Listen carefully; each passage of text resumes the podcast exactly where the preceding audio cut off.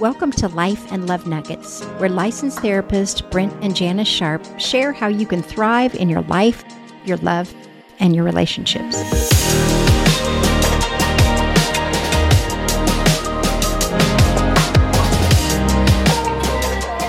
Hello, friends. Welcome back to Life and Love Nuggets. We're so glad that you're here. We enjoy being with you uh, during these moments we have together. Uh, this is episode, I think, 33. I've so lost we're, count.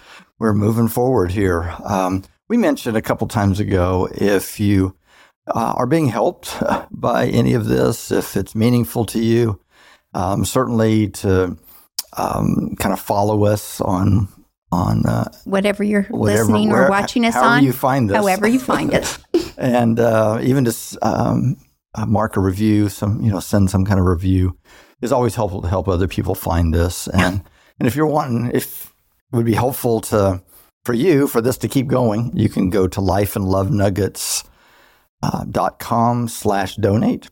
It'll kind of make it real easy and just anything kind of helps this process uh, keep moving. Uh, so we're continuing our series today looking at change. Um, the thing that we've realized is that the only thing that stays the same in life is change. Everything changes. Everything changes. Nothing stays the same. Now, some personalities are easier with that than others. and so I kind of fight that in my life, but I've realized that this is the way it works. And so today we're going to talk about the idea of necessary endings. Henry Cloud wrote a, a book a number of years ago called Necessary Endings. The primary focus of the book is uh, for businesses to adapt in a kind of changing economic culture. But it, boy, it has lots of wisdom uh, for our lives and our relationships. And so when we started in part one, we talked about these natural changes that are going to happen, the inevitable changes that take place, aging, kids growing up, moving to a new job, new city, all those kind of things. They're just inevitable. And then we also talked about things that are just forced upon us, a loss of job, uh, a divorce or death of a loved one or natural disasters that just really require time. Uh, these things we don't get past this quickly or easily. There's, you know, we've talked about grief, and it's really a process that takes time. And then last week we talked a little bit about things that we recognize inside of us that we really do need to change. that we have a certain way of being in life and a certain way of living that has kind of developed certain neural pathways in our brain that we just are going to keep doing it that way. And we realize that some of those are not very productive for us and that we need to really work at that. And so we talked about that a little bit last time. But this idea of necessary endings, these necessary changes that we don't really want to make, but can help us grow and be healthier. Um, these are, again, necessary endings. It might be a certain relationship in our life that is just become toxic. It's not productive in our life. And yet, you know, it's somebody from high school that we feel like we're supposed to kind of hang out with because we always have, but it just is not healthy for us anymore. It might be a certain commitment or volunteering for a certain agency or whatever that has just become a duty and it really is taking away from a lot of our other priorities. And so we're going to talk about that a bit for the next little bit. Yeah. We may have a hobby or a habit or an addiction that in the past helped us, and we worked on how we change those types of things. Um, but we're talking about other things. They're not just things that we don't like and that aren't good for us. They're things that are really destructive or distracting in our lives. So it's something like um, you know, I dread my job so much that it's causing me anxiety. And it actually has gotten to the point where it's causing me health problems. Or maybe that high school friend that I'm meeting with out of duty or obligation really is leading me into habits I don't want to be going into. Or maybe doesn't like my spouse and it's causing me to have a negative slant on things. So it's not just things that are um, that we don't necessarily like or go, uh, that's not so good for me. These are things that really can be destructive yeah. and sometimes even toxic in our lives. But we have trouble letting go with them. We do. We feel like we need to hold on to them. I've had several clients over the years that um, have been in business relationships, either working for or owning a business with their ex spouses. Oh, boy. and it's not going well. Really? What a shocker. Yes, and they know it needs to end, but they oftentimes say, I don't know what I would do. You know, sometimes we hold on to things that don't work um, because we don't see other options.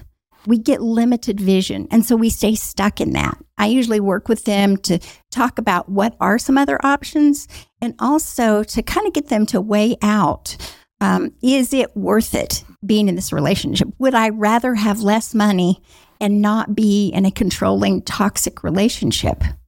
But change is hard. It's hard for us to let go of some of that.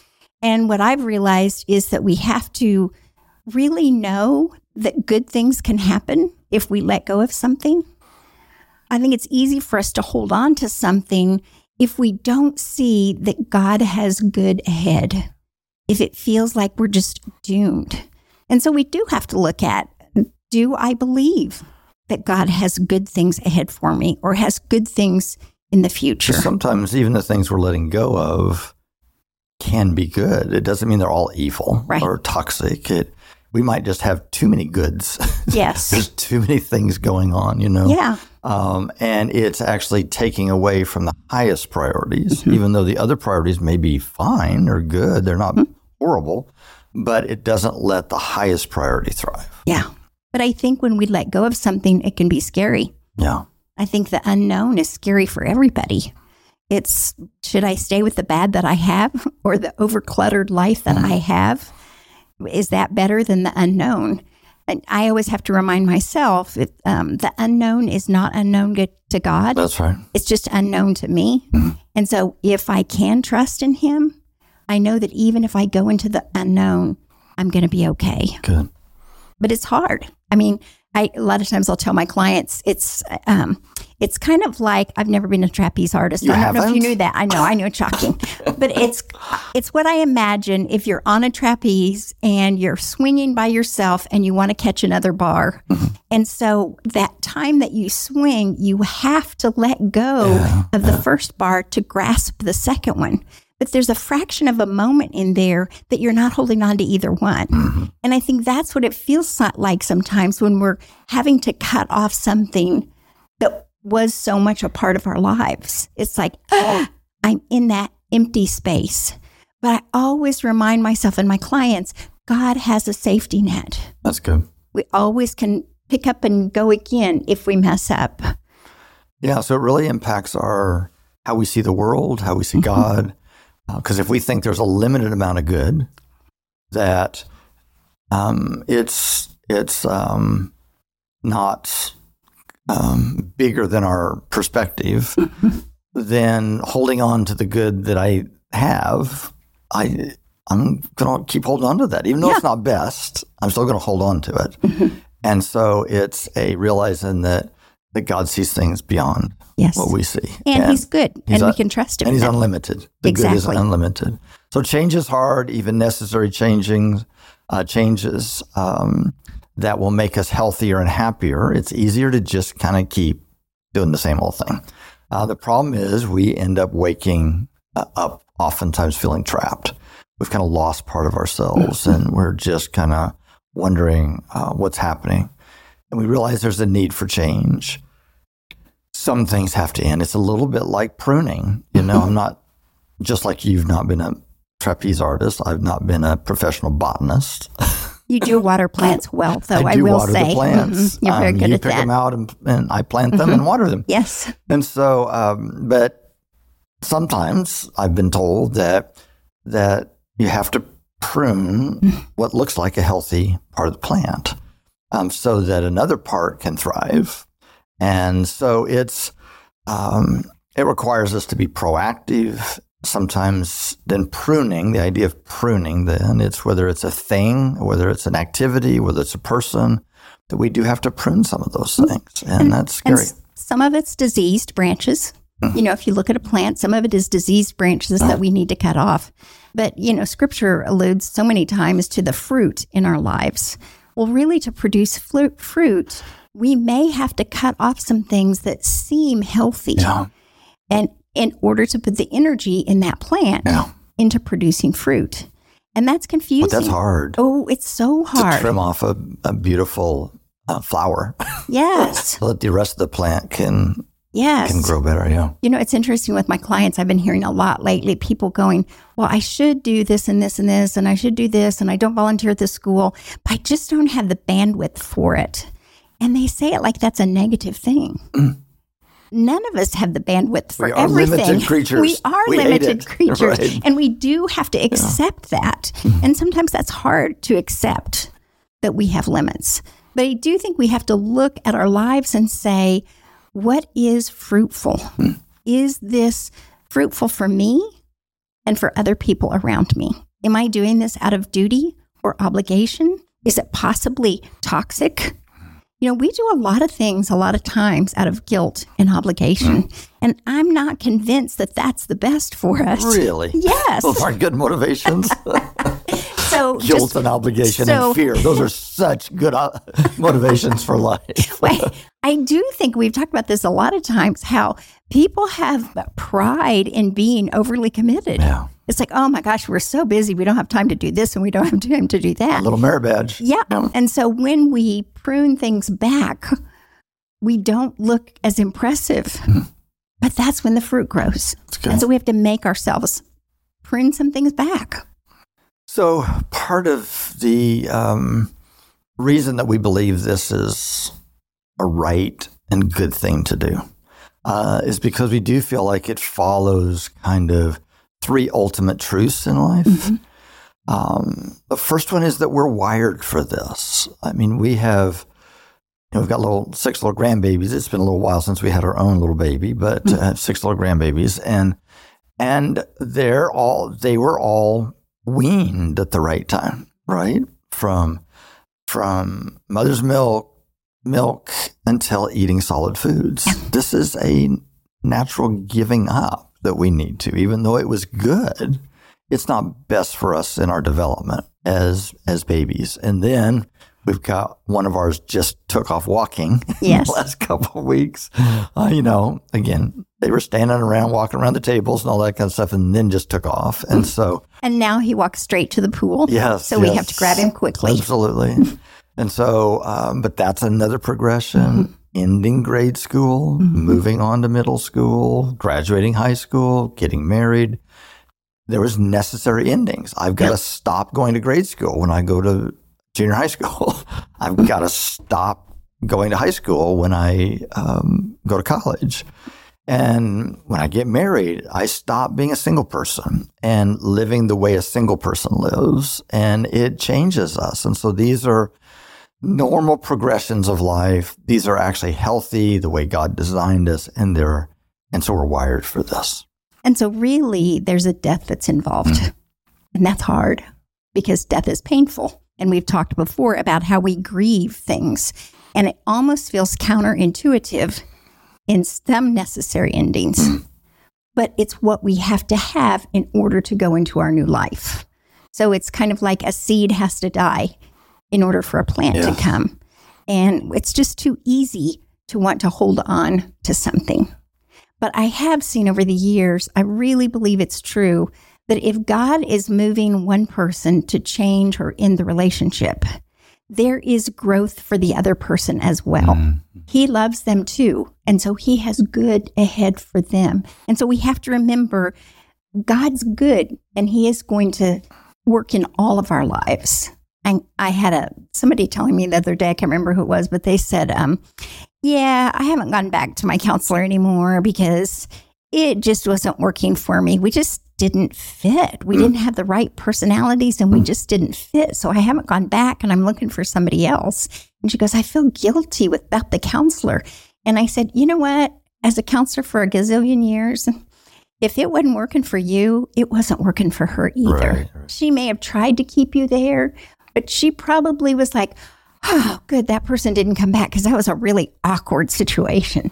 So, recognizing that we think we're going to totally destroy someone, but oftentimes when we make a change, almost always, the um, it's if it's a God given change, I should say, then it's best for the other person as well. Yeah, so it requires a death. Then the third one is the universe is designed for endings. And so one of the best expressions of this is Ecclesiastes 3. You know, it talks about all these seasons and times for things. Um, it says that there's a time to give birth and a time to die, a time to plant and a time to uproot what is planting is planted, time to kill and a time to heal, a time to tear down and a time to build up, a time to weep and a time to laugh, a time to mourn and a time to dance, time to throw stones and a time to gather stones, a time to embrace and a time to shun embracing, a time to search and a time to give up give it up as lost, a time to keep and a time to throw away, a time to tear apart and a time to sew together, time to be silent, time to speak, time to love, a time to hate, time for war and a time for peace. And so, all of these movements in our culture, um, this is the way the universe works. Um, you know, there's there are times to hate something that's happening in our life that is causing harm. And uh, we don't have to hate the person, but we need to hate the dynamic of what's going on there. Um, there's again a time to pull people close, and there's a time to let go. So, so this necessary endings is really part of how the universe is designed to work. I remember we had a friend that was going through cancer, and in her treatment, um, the next treatment she was going through, they said it was going to really almost destroy her immune system. Mm. And they had to do that in order to fight the cancer. And she said everything within her was like, why am I going in when my immune system is going to be killed? Yeah, kill something. And yeah. then the scripture came to her. Mm-hmm. And it was like, okay, there is a time to kill. There's a time to uproot. There's a time to tear down in order to have the full healthy life that we want to have and that I think God has intended for us. We tend to think that endings are something that have gone wrong or that are a mistake.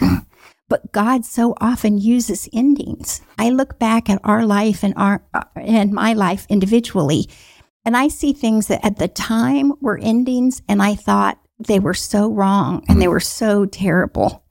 And yet now, many years later, looking back, I go, oh, that's what I needed in order to get here. I couldn't have gone forward anymore with that still in my life. So even though I felt like it was forced upon me, it yeah. really was God doing good things in my yeah. life. Yeah. You know, one of the ways that we can kind of identify whether we're we got problems in this area and whether something needs to end is just kind of our stress. Mm-hmm. Uh, now, it, stress is not all evil. I mean, it requires some stress for us to get out of bed. Okay. Right. and yet, in our culture, stress can be so harmful and it's causing so much damage in people's lives. And, and but people accumulate roles in their life that they're not even recognizing. They just, you know, our world is just about adding, adding, adding, adding, adding. If we were to, most of you aren't watching, but if you right. were watching, I'm holding my hand up here like the, uh, as high as I can there's an we all have an upper level of stress, and so if you had a piece of paper and you draw a, a, horizontal line, that that would be the upper limit of stress, and underneath that line are all these different lines that go up and down, mm-hmm. a little bit mm-hmm. like the stock market, up mm-hmm. and down and up and down, that represent each of the roles in our life, and those stack on top of each other. So so I'm one of the roles in my life is a husband could that take that's up and down. It takes extra energy some days. It's just smooth sailing the next day, and it's just up and down. Um, I'm a parent. Um, that's another role that I have of four children. I'm a grandparent of six children, and again, it goes up, up and down with the stress that that requires. I'm a business owner. We run a practice and and requires to take care of the buildings and handle the finances. And then I'm actually a practitioner. I'm a therapist. Um, and we have a podcast. Mm-hmm. and so I'm a friend, I'm a son, I'm a brother. Uh, and all of those stack on top of each other. And and again, up and down, the stress is up and down. And as those stack, eventually, if we have too many of those, and if some of the peaks on some of those stack on top of each other, it will start moving us above that line, yeah. which is an upper level um, that all of us can handle. Now, it's a little different for every personality, for every person. But if we start peaking above that line, the official technical term is we start unraveling. I haven't seen that in the diagnostic manual. Well, it's just Yeah. we Oh, unravel. okay, we unravel. Now it is different for everybody. For some, some they start having panic issues. They get high anxiety. For some, it's depressed and they're just they hate their life and they just don't want to do anything and they're just sunk. For for some, it's like I've got too much stress, so I'm going to medicate. You know, self medicate with some activity over here, mm-hmm. some kind of counterfeit that's just going to help me not feel this stress. And the only way that we get ourselves below that line is if we've got to look at each of those roles. And if there's one of those that we could eliminate right now, then everything else kind of pancakes down um, and it gets us below that line. So it might be that I love this, you know, teaching this class at church or at my at my work and but right right now this season of my life is probably not the time to do that. Now there may be another season I could pick that back up again. Uh, it could be a again a obligated relationship that you have where I feel obligated to meet with this person this frequently, and I start well, maybe I could spread that out. It w- wouldn't be quite as often. So it requires that we end something. We've got to stop something to get ourselves back um, be- below that line. And so one of the just practical steps I have people do is just start making a list of all the roles, just like I, Yeah. I said all those. And there's a few that I'm thinking of now that I even forgot. Okay, you know, even though we're uh, we retired as pastors, you know, a few years ago, we had all those roles and all the different Right. things that were involved in that. And yet we still try to help out there. There's still certain things that we do. Um, uh, we're spiritual directors, and so we try to meet with a few people, you know, helping them with that. So, but if we can get a clarity on what all of our roles and responsibilities are, then that can get us moving below that line. And it just helps us identify something's got to end here. I can't do all of this. I am limited. I can't do all of this. And then uh, a friend of ours, uh, Dave Jewitt, who runs an organization called um, Your One Degree. So the idea is out of 360 degrees, all of us have this one degree that we're kind of designed to be about. And, and it's the idea of kind of a unique purpose. And he has this brilliant principle simple and brilliant. Most brilliant ideas are Are pretty simple. simple. Um, is that there are things in our life that are green lights, there are yellow lights, and there are red lights. Green lights are th- those things that energize us. I mean, they just light us up. I mean, we would do those things even if we didn't get paid for it. You know, we just we feel as we give out, we get something back. Um, then there are yellow lights, which are things that we're we can do. You know, um, I my personality works where I can manage our personal finances. I can manage our practice finances. I can do all of that. Uh, I'm skilled to do it. I do a good job at it. It doesn't light me up, um, but I can do it. It's just kind of a neutral. Yeah. And then there are red lights. Oh my gosh. These are things like I'm sticking forks in my eye. I mean, it's just like I they're just drain drainers. You know, they just suck life out of us. And the idea is as we get these roles kind of laid out on what we're doing here, um, then we can kind of start looking at okay, which one of what are those? Is that a green light? Is that a yellow light? Is that a red light? Now, uh, if you're going through marital stress, we're not suggesting, well, that's a red light, so I'll just get rid of that. Right. okay. We're not suggesting that. No. Um, but there may be some things that are just obvious that those red lights start glaring, that this is an obligation, this is a stress, it's toxic. Um, I feel like I've got to make that phone call once a month to this person out of obligation, and yet I just dread it. I I feel stressed two days going, you know, before and afterwards. It's when we have that thought, why am I doing this? Yes, exactly. That's usually a good good sign. Yeah. So identifying the roles and then looking at green, yellow, and red. Um, again, if our marriage feels red right now, then we need to get some help because that is one of the other ways that can get us below that stress line. Yes. Is if if we're one of those roles is peaking too high.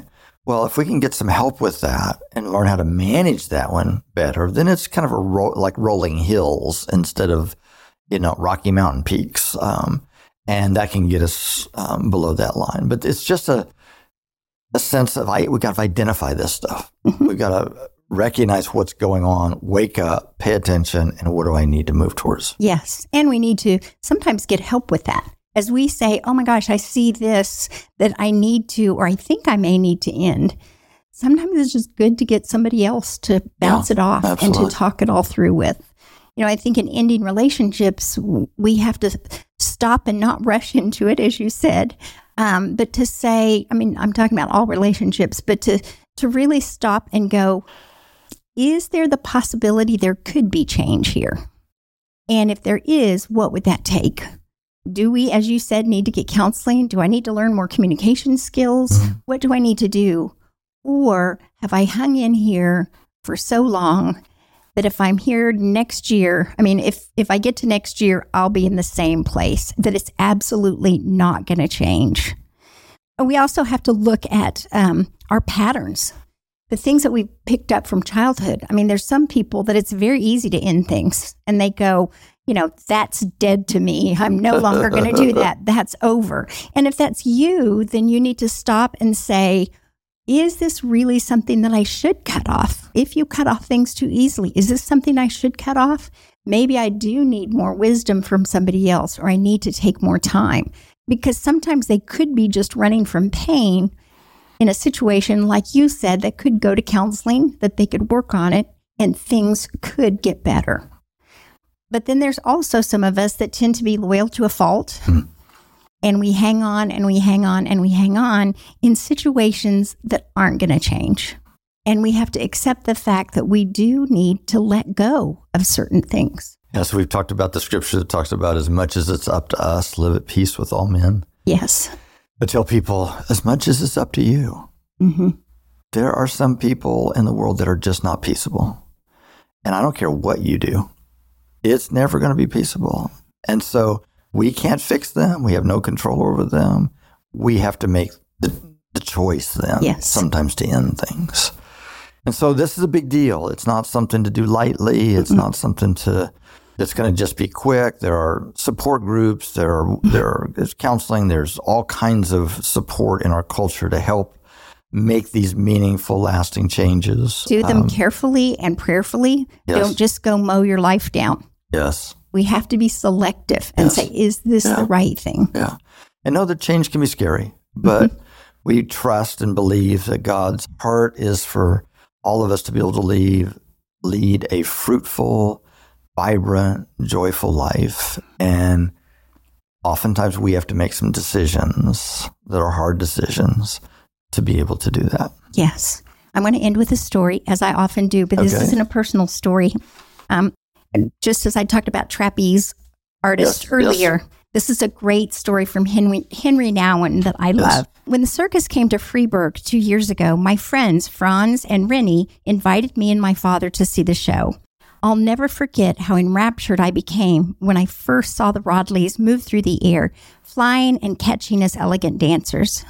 The next day, I returned to the circus to see them again and introduced myself to them as one of their greatest fans. They invited me to attend their practice sessions, gave me free tickets, and asked me to dinner, suggested I travel with them for a week in the near future. I did. We became friends. One day, I was sitting with Rodleigh, the leader of the troupe, in his caravan, talking about flying. He said, As a flyer, I must have complete trust in the catcher. My public may think that I'm the great star of the trapeze, but the real star is Joe, my catcher. He has to be there for me with split second precision and grab me out of the air as I come to him in the long jump. How does it work? I ask. The secret, Rodleigh said, is that the flyer does nothing and the catcher does everything. When I fly to Joe, I have simply to stretch out my arms and hands and wait for him to catch me and pull me safely over the apron behind the catch bar. You do nothing? I said, surprised. Nothing, Rodleigh repeated. The worst thing the flyer can do is to try to catch the catcher. I'm not supposed to catch Joe. It's Joe's task to catch me. If I grab Joe's wrist, I might break them, or he might break mine, and that would be the end for both of us. A flyer must fly, and a catcher must catch, and the flyer must trust with outstretched arms that his catcher will be there for him. He goes on to say, Don't be afraid. Remember that you are the beloved child of God. He will be there when you make your long jump. Don't try to grab him, he'll grab you. Stretch out your arms and hands and trust, trust, trust. Trust the catcher. When we know we need to do something and we make that move, trust that God's going to catch us. Beautiful. What a great story. So there may be something right now, even if you just hear us talk, that it's trying to surface, it's bubbled up. Either it's a glaring red light or it's a relationship or situation that you know you need to let go of. Um, you're the flyer. Um, you can't just stand on the ground and do nothing. Right. You do have to climb up. You've got to get on the trapeze. grab a hold of the bar. You got to swing and proactively, and you got to let go. Yeah. Um, trust that God is there to catch you. So today, um, enjoy being with you. Go in peace. Blessings as you go. The Life and Love Nuggets podcast is a 501c3 nonprofit and is supported by gifts from people like you. To donate, go to lifeandlovenuggets.com slash donate.